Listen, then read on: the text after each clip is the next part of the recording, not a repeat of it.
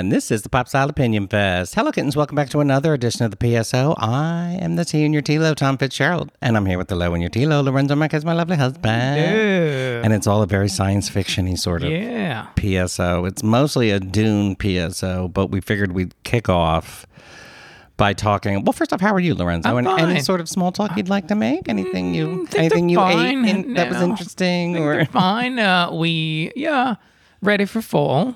Ready? We're smack in the middle of it. Well, What are you like, talking you know, full on, bring it all. Well, we we have shipped the long pants and long sleeve shirts. Yeah, and and the yeah. Anyway, so I I do like that, and uh, you can see the cats change their behavior too. I, I do like that. It- Yeah. it's cute. They And they move to different parts of the uh, loft depending Yeah, on yeah, yeah. what time of day it is and what time of year it is. Pumpkin pie, yes, my Well, we had sweet favorite potato thing pie ever. Yeah, we had sweet potato pie, which I'm not crazy about it, but I don't know. Uh, I'll have it. Uh, but You, pump- you inhaled it. So. yeah, I can't control myself when it comes to sweets and pies. But anyway, this is true. yes, but pumpkin pie is my favorite. It's funny because I don't like to eat pumpkin, but pumpkin pie, yes, interesting. Interesting. I know. Fascinating. Very, very. But we're not going to linger on that. Um, we are going to talk all things Dune this week because Dune came out and that's what everybody's talking about. Pardon me. And we will be um, talking about the film in a mostly non spoilery way. We're not really giving away too much, but we will review it. We're going to talk a little bit about the costumes. And um, I actually think it would be kind of hard to spoil Dune. I mean, well, I wanna, You'd have to work No, I want to avoid a few things. Because, Of course, yeah, but I, uh, it's I don't wanna- basically a story about intrigue and politics and mysticism. And Right. this is the first half of the first book being adapted. So, you know, I, I won't give things away. We won't give things away. We're just going to talk about the themes and the aesthetics of it and sort of the response to it. Right. Because, of course, this being in this day and age, uh, oh, and shout out! I just want to say because we said it on this podcast at least two years ago that um, there was an organized bot campaign I against know, I know. Meghan Markle, and we said, "Oh my God, I know this sounds crazy, but trust us. We look at these things, and we can." T-. And sure enough, it came out this week. There was a big report that came out that it's this huge organized bot network. Yeah, we just- actually have a link uh, to a very interesting article we posted yesterday about it. I am Ex- vindicated. explaining the whole thing. And, Yeah. and it's scary and, and, and horrifying at the same time that, you know, you have that going on. And yeah, so But we pegged it, Hmm. and that's all that matters to me. No, I'm joking. It's terrible that this happens. But uh, uh, one thing I want to say that I think that report might not have been too keen on. Maybe this sounds like it's balancing things out, but when we talked about this back in the day, we said that there was an organized bot campaign surrounding both you know the fact that there is a cambridge side and a sussex side is because there are people on both sides Correct, who are yes. using these these these two figures and the fact that one of them is a woman of color and the other one is a white woman standing in line for the whitest lineage in european history there's a lot of racism underlying that Uh, of course there is. absolutely. Yeah. Um, a lot of this has nothing to do with Kathy Cambridge herself, or the, and I don't think they do anything to encourage this. But when you go into a lot of the hardcore Cambridge fan, bot fan type accounts, there's white supremacy all over those accounts. Um, so the thing is, it's not that there's just, in my opinion, it's not that there's just an organized campaign against Meghan Markle. It's if there is a campaign to use these women as proxies for, uh, Something race much bigger. for race Yeah, war yeah, questions. Exactly. Exactly. Uh, and there are people who fan both sides of that. There are people who claim to be, you know, Sussex fans who will who will stir up all kinds of, you know, who will attack journalists, and so Mm-hmm. The whole thing is a cloud of bots. And while it's easy to say there's only one side that's doing this, it's actually just surrounds any Right. sort of discussion of the family, the royal family, because you also have the Andrew Epstein Prince Andrew thing. So there's all these bots that swarm every time that Right. comes up. I think I think we're getting to a point um, that you can kind of recognize when it's a bot or when it's something programmed to You and I can. Yeah, I understand, but I'm saying that if you are on, on social media a lot, I mean, you're beginning to see that, and hopefully things will get better and people will avoid that kind of thing. Um, especially with everything that's going on right now with you know former Facebook now Meta, Now, in- whatever. whatever. You just changed the name, same problem. But what I'm trying to say is all this stuff coming out now about how how it how it works. You know how the machine actually works. You know behind the scenes, and it, it, it it's terrifying. Yeah. I don't see any improvement on that front anytime No, soon. absolutely not. But Yeah. uh, all right, moving on. Before we get into Dune and how Mm-hmm. you Dune, um, let's talk about Invasion, which was a huge disappointment for us this week. Right. It was we were much we were waiting for this. It was uh, it is an Apple TV Plus series. Uh, it looked ve- it looks very expensive, uh, uh, like all Apple TV series look. Um, Sam Neill was in it. and, You know, you know that's a prestige sort of genre actor coming back to the fold. Um, the rest of the cast isn't exactly, you know, the only other cast member, and she's not well known to American audiences, is the Iranian actress Golshifteh Far- Farahani, who is in a lead role, and she's actually the best thing in the whole show. But It's fantastic. Yeah. the show itself is I honestly one of my biggest disappointments of the year. I was like, "Oh, this looks like a really good, really expensive alien invasion TV series. We haven't had one of those in a while." And um it is a really dull, really boring alien invasion TV series. The the um show creator showrunner Simon Kinberg, like he's done some of the X-Men movies and stuff like that. He said in an interview this week that his inspiration for this was the NBC family melodrama This Is Us, which you and I loathe that show with every fiber of our sorry everyone, but we do. Oh my God. Let's not getting to Um, We that. just loathe that show. We loathe that style of show. And this is what he's done is that he's the world is being invaded by aliens, but we spend entire episodes dealing with a soldier with PTSD or a woman whose husband is cheating on her or a schoolboy who's being bullied. Like and there's like alien invasion stuff going on in the background and we're fo- and the entire focus is on these very human story and i guess that sounds good on paper but every single one of these quote unquote human stories is as dull as dishwater The thing is that, uh, and I also want to mention uh, Shioli uh, Kutsuna. I, I, oh well hers is the only one Yeah. and why don't you explain what her story is she she is first of all she's a queer char- character, Mm-hmm. uh, and uh, she works for a uh, I guess a, a Asian version of NASA. I yeah the japanese space agency Yes, and um, she has a girlfriend, and the girlfriend who's an astronaut was an astronaut, and then then there's their story, and I don't want to give No, much I- away, but anyway, it's their story, and they hide their relationship, and it's and she does a phenomenal job Right. uh, uh, at work wherever she where, where she works, and also her relationship in dealing with her mother, um, and and everything else. So it it it's really well done. That's the, the great. The only good thing about the show is that most of the actors are very good and they understand their character. But as you explained, um, I think it's interesting to have a background, um, you know, a, some sort of story and tell you where these characters come from and their family and, and families and, and, and demons and so on. But at the same time, you have to keep the core story going on at the same time. three hours into Yeah. it and there's been barely any sort of movement So on it- this invasion this is all wonderful that you get to know them and their issues and so on and problems and blah blah blah. But at the same time it's like hello this is about an invasion.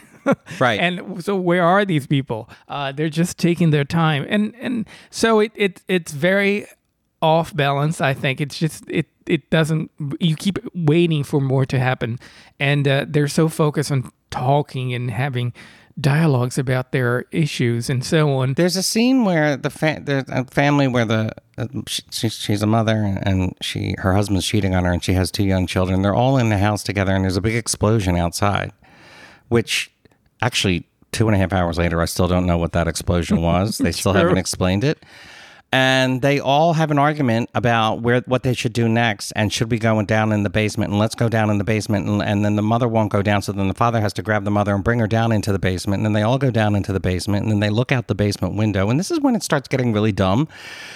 The street is positively teeming with their own neighbors, so like trying to figure out what the hell was there's like little fires going on and everything and they're all trying to figure out what's going on and i'm like why are these characters hiding in the basement when everybody else is outside Right. and then finally the father decides to go outside and there's an argument about whether he should go outside and then he's outside and then suddenly the mother shows up outside and then I'm, i threw my hands up in the air i was like that was absolutely 10 minutes of wasted time like screen time narrative time Right, right. didn't really tell us anything about the characters except they're dumb like why would you go down in the basement what and I don't mean to hang on that one moment. There are mm-hmm. a lot of moments like that where it's not just small personal stories about people, it's really boring, drawn out, pointless scenes that don't do anything but they serve to slow down the action deliberately. They want to keep it from you, and that's fine if you give us some sort of delicious thing to hold on. But you know, tantal, I can't see, wait to see what. I, nothing like that. It is as dull. My husband's cheating. This boy is mean to me at school. I've been a soldier too long. Like all of these stories have been told a million freaking times. Like, and there's no spin on them here. There's nothing. It's just it just goes goes on and on and on and on and and oh, and Sam Neill is a a, a small town Oklahoma sheriff who's about to retire, but uh oh, the world ended. So. And I, I, mean, that is the I'm a bit sheriff who's about to retire. Seriously, like that is as big a cliche as you get in these stories. So huge disappointment. Looks gorgeous. I mean, it globe. Right. Well, it's all shot it's all over the world. It's shot money. in Tokyo. It's shot in. I don't know if they've ever been in Europe in any of their episodes yet. Uh, oh, and that's the other thing. It's supposed to be giving you this global, but it's sort of global, except it's so America-centric. Like even the like the Middle Eastern family are all Americans. They're not, and then the a soldier is in the Middle Middle East, but he's he's in Afghanistan, and but he's American. He's so American, it's like yeah. uh, you keep looking at this from American points of view in too many ways. It does that that thing that drives me crazy about you know world invasion of aliens is that you get to know you you you you inform that aliens are invading the whole country because they show the news on TV and then with different language. Right. It's always in like a bunch of different languages really rapidly. Yeah, very rapidly. For for for five minutes, you you you get to hear all these reporters in different languages, you know, talk about what's going on, and oh, okay, so it's not just here in you know, in DC. Right. but it, it, it, it, it, always cracks me up. But at least the uh, Japanese characters are uh, they speak Japanese, so it's, that's true. So it's not English Just all the, the time. Credit, yeah, yeah, I do appreciate that. Thank you.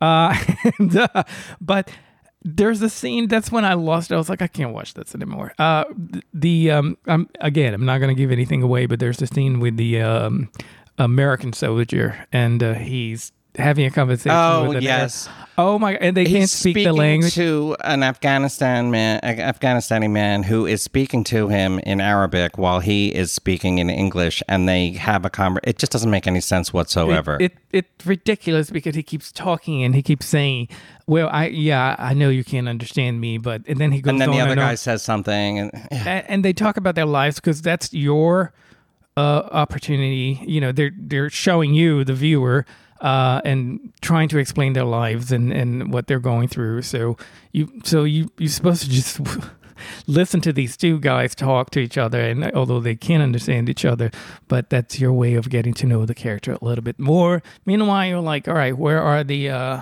in, where are the aliens? Um, I, I don't know. Do you have more? I wanted to move no, on to Dune, but uh, I, we can't really right, recommend right, it. I, I just don't think it's. Yeah, I, Invasion is not a good show. I gave it a shot. I watched three episodes, but I don't think I'm. Uh, and it's a shame because I do like the, the those two uh, ladies. Uh, they're amazing, um, mm-hmm. amazing actresses, actors. But um, not yeah. T-Lo recommended. Sorry to say, we're still sort of watching Foundation. You're behind on an episode or two, but uh, it is holding my interest slightly. It's still very ponderous and and it is seriously hardcore science fiction. So it's a lot of stuff about math and cloning and all this other stuff. Um, but I do like the cast and I am intrigued about where it's going. And they keep jumping around on the timeline just enough to keep me invested into finding what out what's going on. So, and that's something that Invasion just does not manage. All right, now moving on to big screen, big time science fiction. Denis Villeneuve's uh, version of Dune has finally debuted. It was two years in, you know, delayed because of the um, uh, pandemic, and this was much, much uh, anticipated because it had a huge all-star cast, be- and because he is quite um, a science fiction stylist. He did Blade Runner 2049, which I actually l- love that movie. I think it's a very underrated film. Um, and Arrival, the Amy Adams movie about aliens. Uh, so it was a lot of excitement. Timothée Chalamet was was cast as Paul Atreides, and you know, so there was a lot of excitement and anticipation for this, and it has finally come out. And um, I think it was worth the wait. In fact, I I'm gonna I want you to talk about this because I did not read the books, and he did, and Lorenzo did, and we had uh, different initial reactions to the film. But I've actually watched the film twice this week, and went back and watched the um, David Lynch 1984 version just for comparison because I'd never seen it before. And I honestly do feel that this film is that Dune is a science fiction masterpiece and a classic. I mean, it was. It, I felt like this what the first time I saw Fellowship of the Ring, where I was like, "Oh, okay, this is taking everything to the next level. The quality level is so high here that to compare this to something like a Star Wars movie is like, oh no, that's that's actually kind of silly. A Star Wars movie, much as I love Star Wars, that is a very cartoon action film mm-hmm. version of. This is very sort of ponderous science fiction, and it's all about the style and about the references and about the conversations, much more than it is about the gun battles.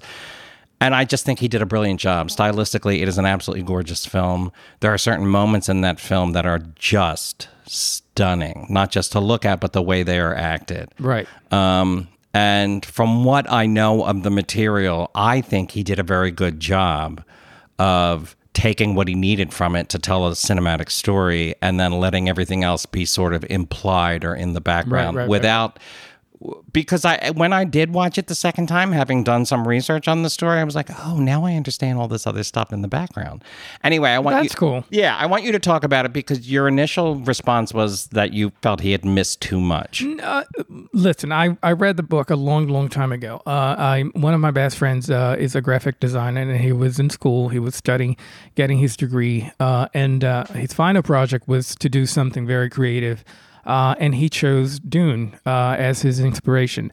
Uh, he had to create a book uh, and and do all this beautiful stuff to present in class.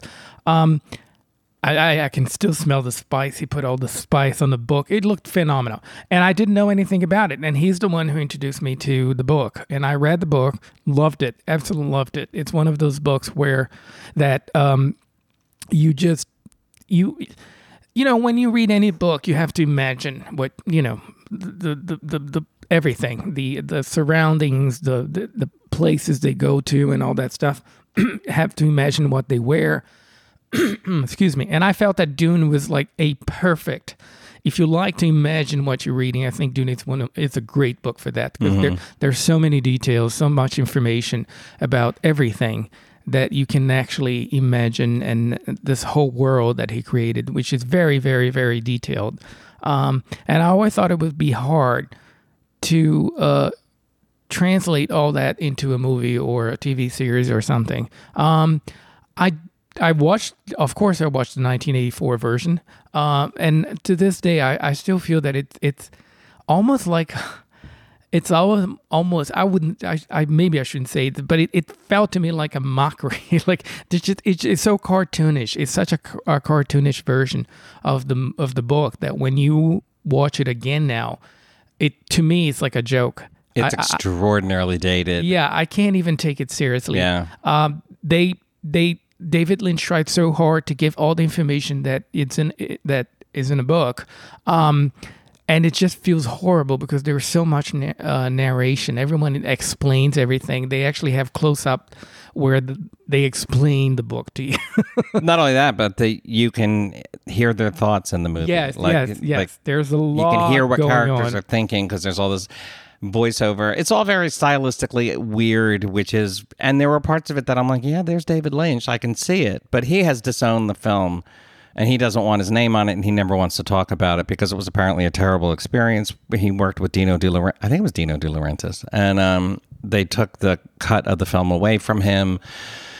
But that doesn't really explain away some of the bizarre acting choices and stuff. So I agree. So I the- don't think he connected with the material, and it's very clear if you see interviews with De- Denis Villeneuve or you read them. It, he's been a fan of this book since he was Right. fourteen, and he's been thinking about it. So if you like the book, um, and you watch everything, no matter what, I mean, you still appreciate it, some of it. Um, and it's your first time, you know, if you read the book, You're talking lo- about David Lynch now. yeah. Okay. No, I'm talking about the previous version, 1984. If you read the book like me a long, long time ago, um, so you were dying for any version of it because you wanted to see what it looked like. So you know, you you you might appreciate the 1984 for wha- whatever for what it is. Uh, there's also a TV version, a, a TV series, I believe. I've never watched that. Um, and then this version. So I was very skeptical. Of course, I was because I was like, oh my god, they're gonna try this again, and it, I don't know. Um, and they went with big names because you know uh, Zendaya is a big name, Tim- Timothée Chalamet is a big name, so Right. they went with the big names. Um, and I was like, oh, I don't know, but then I watched a bunch of interviews with the director, uh, Denis Villeneuve, uh, Villeneuve, I, I guess, um, and he, the way he explained everything, you can see, you can watch him speak. Yeah, yeah, yeah. It's someone who loves the book, And passionate read about the it, book, very has passionate about, about the it. project. Yes, uh, very really wants to pay an homage to the book. You Right. can you can see that. Uh, ev you know, you can hear in in his voice. So so yeah, so I he's excited. He was excited about it, and I I do like. Now I have a question for you because I didn't have time to check.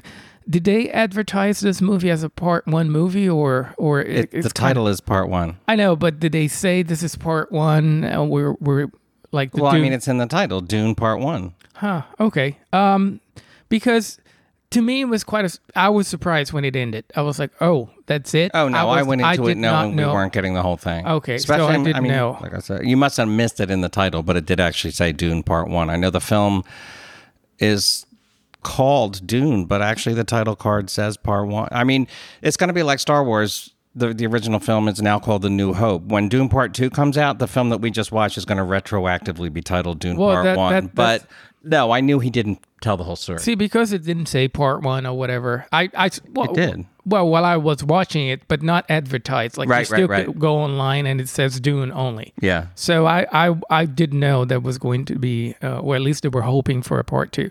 And that's one of the things I hate about television and, and movies now is that everything is created with hopes that, you know, it turns into an, a season two, three, four, or part one, two, and three. So if you don't get that, then you you screwed. You get half of the sandwich.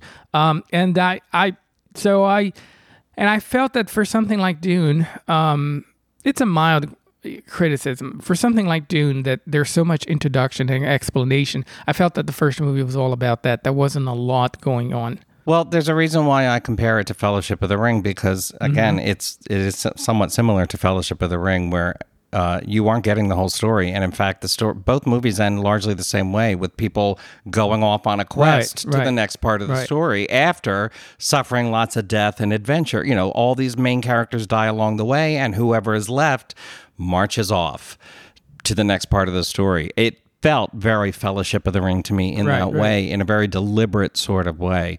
And it didn't bother me at all. It didn't bother me at all that I wasn't getting a complete story. And Mm. um, I. I actually did feel like this was the correct point to cut it. And it did Mm-hmm. feel, I don't want to get too much into it, but we did go on a journey, especially with Paul. And he comes out of it a completely different person at the end of the journey, ready to start the next part of the story. So I did not feel cheated. I, I knew we weren't getting resolution to, I don't want to give away too much, but um, to me, I thought he took he took one half of a really unwieldy and difficult and um, very interior book, from what I understand. It's all about what's going on in characters' heads. And he turned it into a two and a half hour movie with a beginning, right. middle, and end that I felt was satisfactory. It it led the characters to a specific point in the story. Mm-hmm. They reached that point in the story. They assessed their surroundings, went through some changes, and then went d- decided on the next course of action. Boom, end of movie. I know that it bothered you, and I know that a lot of other critics were bothered by it, but I keep returning to Fellowship of the Ring. Like, that's how that ended. Right. You knew it was part of a larger story. Um, and even Dune itself, the book Dune itself, is m- part of a much larger, much weirder story. I don't know how much of that's going to wind up on film. He did say he was talking about doing three films. Really? So he was talking about doing what's the the next book, Dune Messiah, I think. Um, and if he was to do that, then it would be a trilogy about Paul Atreides' life. He, he would tell it from beginning to end. Um, that that's but in- that that's takes the interesting, yeah. character in some. I don't want to give anything away, but if you do, that's the thing about this story is, um, and let's get into this. There are about some of the criticism of the film, and and like for one, there has been some eye rolling at Paul as another sort of white savior trope, but.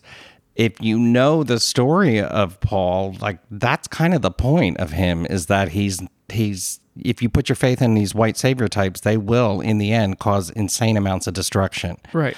um, that it is a criticism of the white savior trope in the long run. But if you're just looking at Dune, the film with Timothée Chalamet, then yes, it very much indulges in these "you are the one, you are the chosen one," you know, you and it's a lot of if not brown people, people who are sort of in brown face doing this sort of "you are the chosen one," you know, and some of this doesn't play very well. The um, critic Roxana Hadadi has been making this point. I think she did a review in Ver on The Verge. She writes all over the place. She writes for Pajiba and the AV Club, and she also had a piece today, I think, in Vulture, talking about the Orient uh, the Orientalism of the film, the Right. Orientalism that's inherent in the story that you almost can't escape. It is a story about a desert dwelling people who live in a desert that contains the most precious commodity in the entire universe, and Right. all the other powers are fighting over that commodity. So it is quite clearly a metaphor about the Arab world and about oil. Yes. Yes. And this was written in 1965. So his framing of it is very 1965 in how he looks at it. Um, now, that was the idea. That was the idea. that the, the power is with the white people. exactly. Sucking up all the uh, you know energy and, and, and resources from from the dark people, the So- dark skinned people. Yeah, Exactly. that, that's that's you know the story. That's Yes, and Roxana Hadadi, the critic, has been making some very good, very nuanced criticisms of how he, how Denis Villeneuve, the director, approached that, and what things he did, what things that he probably couldn't have avoided doing, and what things that are, you know, questionable. One of the things that she points out, and this is very damning, is that the the the Fremen, who are the desert dwelling people at the center of the story, are um, clearly based on um, Arabic people, Middle Eastern, North African Right. people uh, in their clothing style. They speak Arabic. They use a lot of Arabic words. Uh, the word jihad is is thrown around in the book a lot, um, and certain titles that characters have, uh, the emperor's name and that sort of thing. The things that they call Paul, the the sort of messianic things that they titles that they bestow, they're all in Arabic. So um, Herbert uh, developed them as an. I mean, it is a little weird to say that all all. I mean, all the characters in the book are supposed to be like ten thousand years in the future, and the implication is that they are humans. Like the one character's name is Duncan Idaho. There are certain things that imply that they all originated from Earth. There are certain stylistic choices. The Bene Gesserit are very, very much modeled on Catholic nuns in a lot of ways. right. But it is kind of weird that you would decide that one entire culture would be transplanted from uh, from the deserts of Earth to a desert planet. There's sort of a one to oneness that Right. it doesn't quite. When you look at say the Atreides or the Harkonnens, you know. There's this idea of European royalty, but they're not saying like the Atreides are French and the Harkonnens are Italian. You know, it's it's just they're sort of a melange. Not to, you know, I know that's what they call spice in the book. Not to, no pun intended. But it's sort of this melange of like European influences where and you see this on the film and I was kind of like and this was before I really looked read into it and what the Fremen were about, but I was, I couldn't get over how um like okay, you you see Lady Jessica who is Rebecca Ferguson's character, she probably has the best costumes in the entire movie. They're freaking stunning. Right. Um, most of the Atreides, when they're on Caladan, it's very European. The military uniforms look, look European. The herald of the emperor shows up, and he's basically dressed like a Catholic, like literally just like a Catholic priest. Um, and then Lady Jessica wears these very medi- medieval inspired gowns in all these beautiful colors. So it's Euro esque without being specific. Then they go to Arrakis, the desert planner, and boom, it is just Bedouin wear. It is just Arabic desert wear the way we see it now. There was no interpretation of it. Like their faces were all wrapped up. They were wearing, you know, Right, right. hijabs or scarves. And they're all like bowing down to this white guy and calling him their savior. And I, I thought that was really questionable as a design choice. Like, if you're going to interpret all the people who came from European backgrounds, why are you claiming that these the Arabic inspired people haven't changed in ten thousand years? There's a little bit of a problem with that. I think there's always this idea that if you, if you're doing something for the desert, then you you always have to go there to the same source of I will, inspiration, which actually. is, which is wrong. Yeah, but I will point to, I'll say this about George Lucas and the Star Wars universe. When they populate desert planets, they don't dress the people. Like Luke Skywalker was from a desert planet, and they did an interesting take on white, you know, uh, Right. gauzy fabrics that he would wear and how the clothes were. But they did the same thing with Daisy Ridley, where she was born on a different desert planet. And they were able to make choices about how she dressed that made sense for living in a desert without actually appropriating from, say, Arab or North African cultures. So you can do it. And for whatever reasons, Villeneuve and the costume designers chose not to. There's that. There's also the point that Villeneuve constantly, and I did cringe. I think this is one of the most stylish movies in the last 10 years. Definitely one of the most stylish science fiction films of all time. But um, every time they had a shot of a desert or a Fremen or anything like that, there was this wailing lamentation in the background, like these ululating Arabic women, which is such a cliche whenever you deal with that sort of stuff on film. Whenever you show Iraq, you know, Iraq Right, or, or right, anything, right, and suddenly there's a woman wailing in the background like that. That is a cliche. It would be like every time you turn towards the Atreides, you played like Mozart. You know what I mean? Like it's the same sort of, and that would seem silly if you did that. Um, so I do want to acknowledge, and then as Roxana Hadadi has said, one of the things that really does stick out, like you can claim, all right, well he's taking inspiration, whatever, um, but he didn't cast any Middle Eastern actors. There's, it's a very Right. diverse They cast, Do, they but do talk about yeah, they do talk about being a very diverse uh, cast, but they don't go more than that. They, they don't get into all the details that these people they're still not Arabs or or, No. or you know there's Javier Bardem there, in his uh, yeah. Spanish accent. right? So I guess that's good enough for them. and I. Zendaya, yeah. who is yeah. biracial, and I did I did have a problem with her performance because I understood it would be a good idea not to do Chani as some sort of exotic temptress, which would be very easy given the story. So when she's finally presented, and and he has all these visions of her, which does tend to exoticize her. So when he finally meets her, she's not like that at all. She's very matter of fact. Mm-hmm. But she just sounded like an American girl of the 21st century. There just wasn't a lot there. And I just, I didn't want her to speak in a very affected manner, but they even got people like um, Jason Momoa, who is fan freaking tastic I know, in this. I know, amazing, They yeah. got him to use formalities like my boy when he would talk to Timothée Chalamet, and he made it sound very natural. And Josh Brolin, he had some very formal, Right, sort right, of right. old fashioned speaking because these are like aristocrats.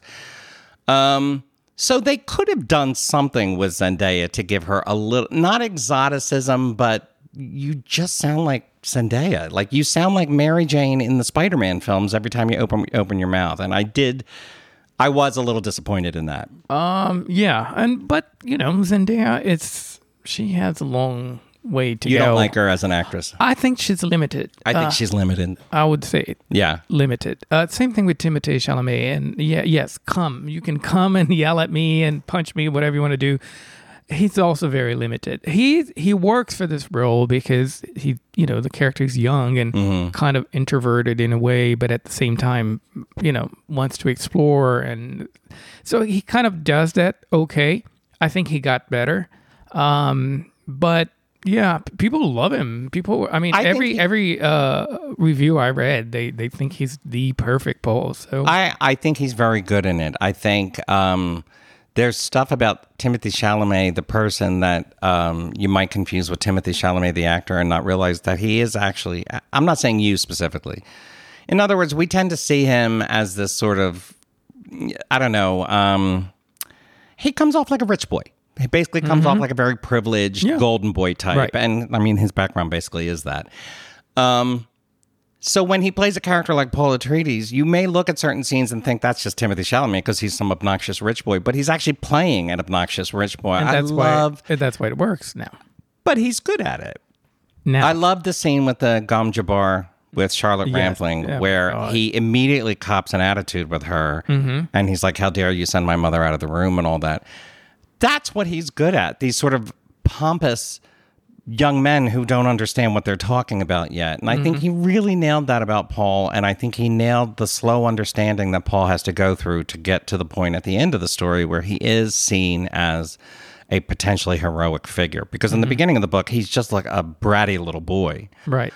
Um, talk about the Gom Jabbar scene because I thought it was, I didn't know what was going on. I mean, I hadn't read Oh, the book. which is fantastic. what a then. Oh, stunning God. scene. What an absolute stunning scene See, in I, every I way. envy you. Then that's when not reading the book is perfect. Yeah. because you- Charlotte you, Rampling, don't Jesus know. Oh, Christ, first of all, she's amazing. She's an amazing actress. She is, and she did that all with her voice. yeah, she's wearing a veil. You can barely see barely her face, see her face. but but you You're can feel the power. to death of her. My sister asked if our eight-year-old niece could watch this film, and that was the first scene I thought of. Where I was like, you know what, too intense for an eight-year-old. I think I would have had nightmares for weeks if I had seen Charlotte Rampling in that veil. Right. As I said, I read the book a long time ago, but that's one scene, one moment in the book that I still remember. Yeah. Every detail. And I said that on Twitter. I said that was exactly what I imagined. Yeah. Um, it was perfect, and it's crazy because I was reading an interview in uh, an interview um, with the director, and that was the first scene shot. yeah. That's crazy. That is crazy. That always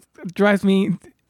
I'm fascinated by it, like how you do that in movies. Like you know, let's start here Right in the uh, middle of the story. in the middle of the story. You have to be a good actor to pull it off, man. That's Pardon why. me. well, they've been rehearsing for some point at I that know, time. but so- even so, I mean, it's crazy. I mean, Yeah. I remember Lord of the Rings was the same thing. The first scene they shot. with Aragorn was on top of uh, Weathertop. What's that? Yeah. Was that the first scene? I believe so. No, I think the first scene was when um, I forget, but they they had to cry. It was in the middle of a an action scene. His Yeah, first yeah, day on the set, he had to Yes. wield a. So I'm pretty sure it's Weathertop, Bree, where the uh, But it's just crazy that that's how you start your job. a bunch of nerds. I know. but that's how you start your job. You know, uh, it's like uh, you're gonna do this first, and then you have to find all the right emotions and you know to play the scene. Anyway, it was brilliant. Uh, if you read the book, I'm I'm quite sure you appreciate that moment very very much. It's just the way they did it in a library. Yeah. Uh, the costumes and, and the lighting There's and a- everything is a just perfect. scene just prior to that where the a bunch of the Bene Gesserit order arrive on Caladan in the middle of the night, and they disembark from this ship, and it is Oh my god! Amazing. utterly terrifying the way it is shot. The music, because Yes, it's in the yes. pouring rain, and, and it's all of these nun-like figures with these bizarre head. Right. They're more witch Right, than right. nun. Absolutely stunning filmmaking just in that moment. There's also a huge battle scene at the end, but it's not like a space battle scene. It's actually like you know on the ground, where the cinematography and the staging of it is just absolutely breathtaking. Absolutely gorgeous. Yeah. The the other thing I loved is that the so much of the um, so much of the art direction on the film is inspired by brutalist architecture.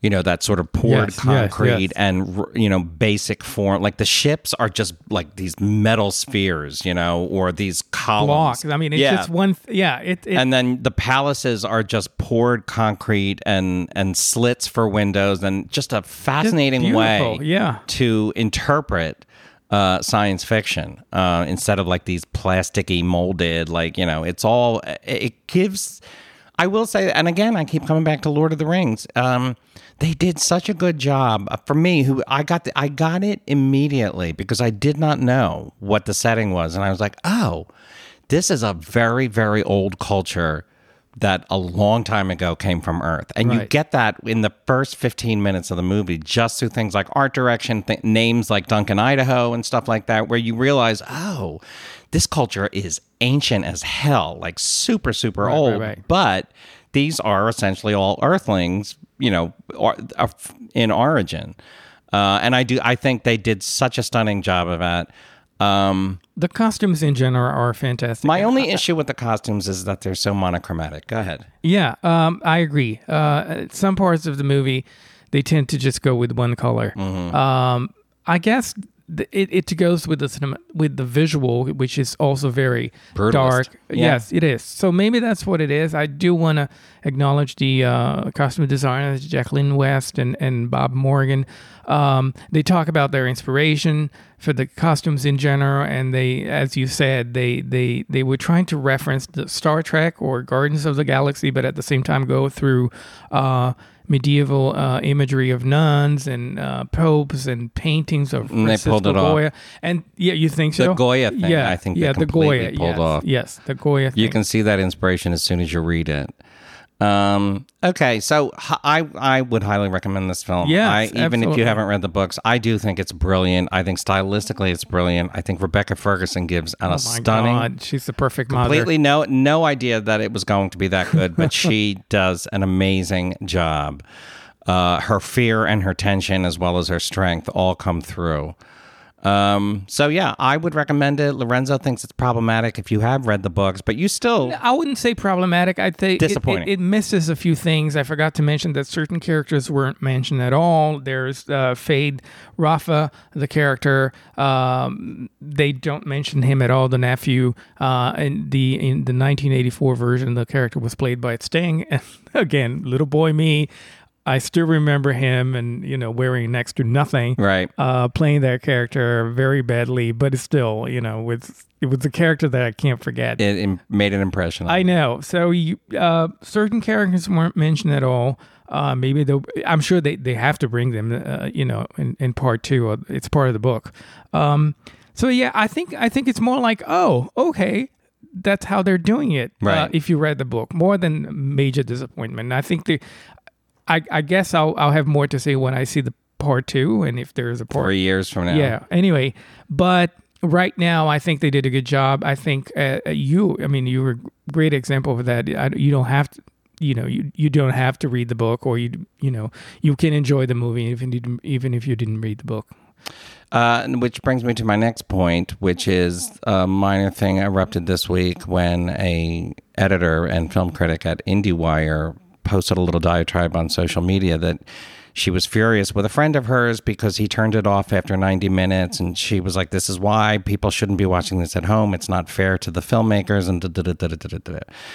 look I didn't see it on a big screen. I saw it on my my what 47 inch screen TV, Right. which is big, but not an IMAX theater. And I I get it. I'm sure it is completely overwhelming in IMAX. Actually, 52. Now, I, now that I 52 remember. inch. All right.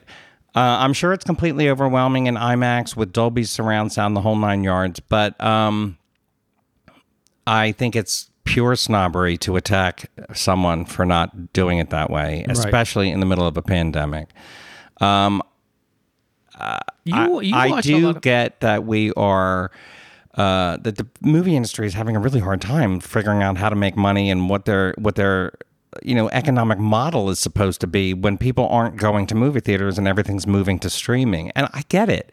I get that filmmakers are upset. I get that certain actors are upset. This is why Scarlett Johansson wound up suing Disney because she got screwed out of a lot of money that was promised to her because they didn't release it in the theater or they released it limited in the theater. I don't think they released Black Widow at all in the theater. So I get that there's a lot of tension in the film world, and I'm, and I get that critics, especially film critics, love to promote this a platonic ideal of how one should watch a film. But in 2021, in the middle of a pandemic, I think you sound ridiculous yelling at people for watching a movie at home when it's available to. It's not like someone pirated it. This is legally. This is how you know the. It was decided by the studio to release the film. Some people are going to watch that at home, and not only that, you know, boo hoo all you want. Some people are going to watch it on their phone. And I'm sure that makes Denis Villeneuve very unhappy, but that's true of any filmmaker. They're, your film is going to wind up on someone's phone. They're going to watch it on an airplane or on a toilet or something like that. That is the reality of movie making in this day and age. That is where things wind up. People are not necessarily going to the theaters in droves anymore. And I don't know that we will ever return to that. Right. And yes, that will be a loss for the culture, much in the same way vaudeville was a loss for the culture when that went away, Right. or the beauty of the silent era, or whatever, or when we turned from film to digital, or when we got when everyone got VCRs and started renting. Like there, w- and can pause now. People can pause. And you know what? I remember, I remember Yes, the film yes. world screaming and yelling about that. That this was terrible. That you could watch these movies on your TV at home and pause it and go to. The, and look, um, I think it's, I think it's good to promote this sort of platonic ideal, and maybe I will go see this film in a theater at one point because it it really was amazing to watch. Right. Um, and I would probably like the whole experience. But I just think the film world, especially people who write about film, they can be some of the most. yeah. I love them. I follow a lot of film critics and they follow us back. And actually, we just had an exchange with a film critic this morning who asked us for some um, quotes for a piece. Happy to do it. But the film world, especially when it gets on social media, is unbelievably dogmatic and critical of how other people approach films. And it's one of the things I just don't like. I will say television critics aren't necessarily like that. Um, and I think the only thing I can attribute it to is is um, like people who review um, opera or classical music or that sort of thing, who get very snotty about how you like you shouldn't be listening to it on a ra- in a car radio, whatever. But that's a more or less rarefied art form, opera, classical music. That is a specific. It's not film. Right. You know what I mean? Even- Like- I mean, I can't even understand when people complain about watching uh, a theater play on Right. TV, for example. Right. I, I can understand. I can totally understand that the experience is completely different. If you're in the theater, it's one thing. So I, I can get that kind of criticism, but at the same time, I think you, we should appreciate the fact that we have various ways of watching things now. Yes. And if you, as you said, if you like a movie so much and you watch it on your phone or on your computer, if you want to give it a shot and go to the movie theater too. Yeah. If, if you think, I, I, I, we've had this conversation here so many times because you love to watch things on your computer. And then how many times you just come to me and like, oh, do you want to watch this movie with me? I loved it or whatever. Let's watch on the big screen on the big Right, TV right, right. because I want to see it. I haven't seen it on the big screen yet. You you say that all the time. Right. So there is the- option now that you can just go and watch again. The fact remains that most people who will see a movie, any movie, Right. are going to see it on a not in a theater. There's only a, a select group of people who wind up seeing a film in a theater, and if that film lives on for years afterward, there are.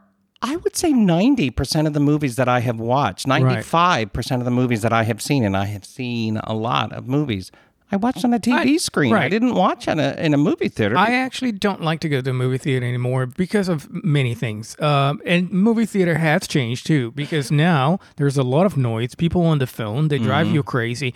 And sometimes I'd rather be at home with you, silent. You know, we, Right. we talk very little and we're focused on the movie as opposed to like phone ring right. ringing in, in, in the movie Or theater. people bringing their babies or whatever. Yeah, I mean, I, people have actually answered their phones while I was in the movie theater, so it's it's annoying. You can't do anything about it.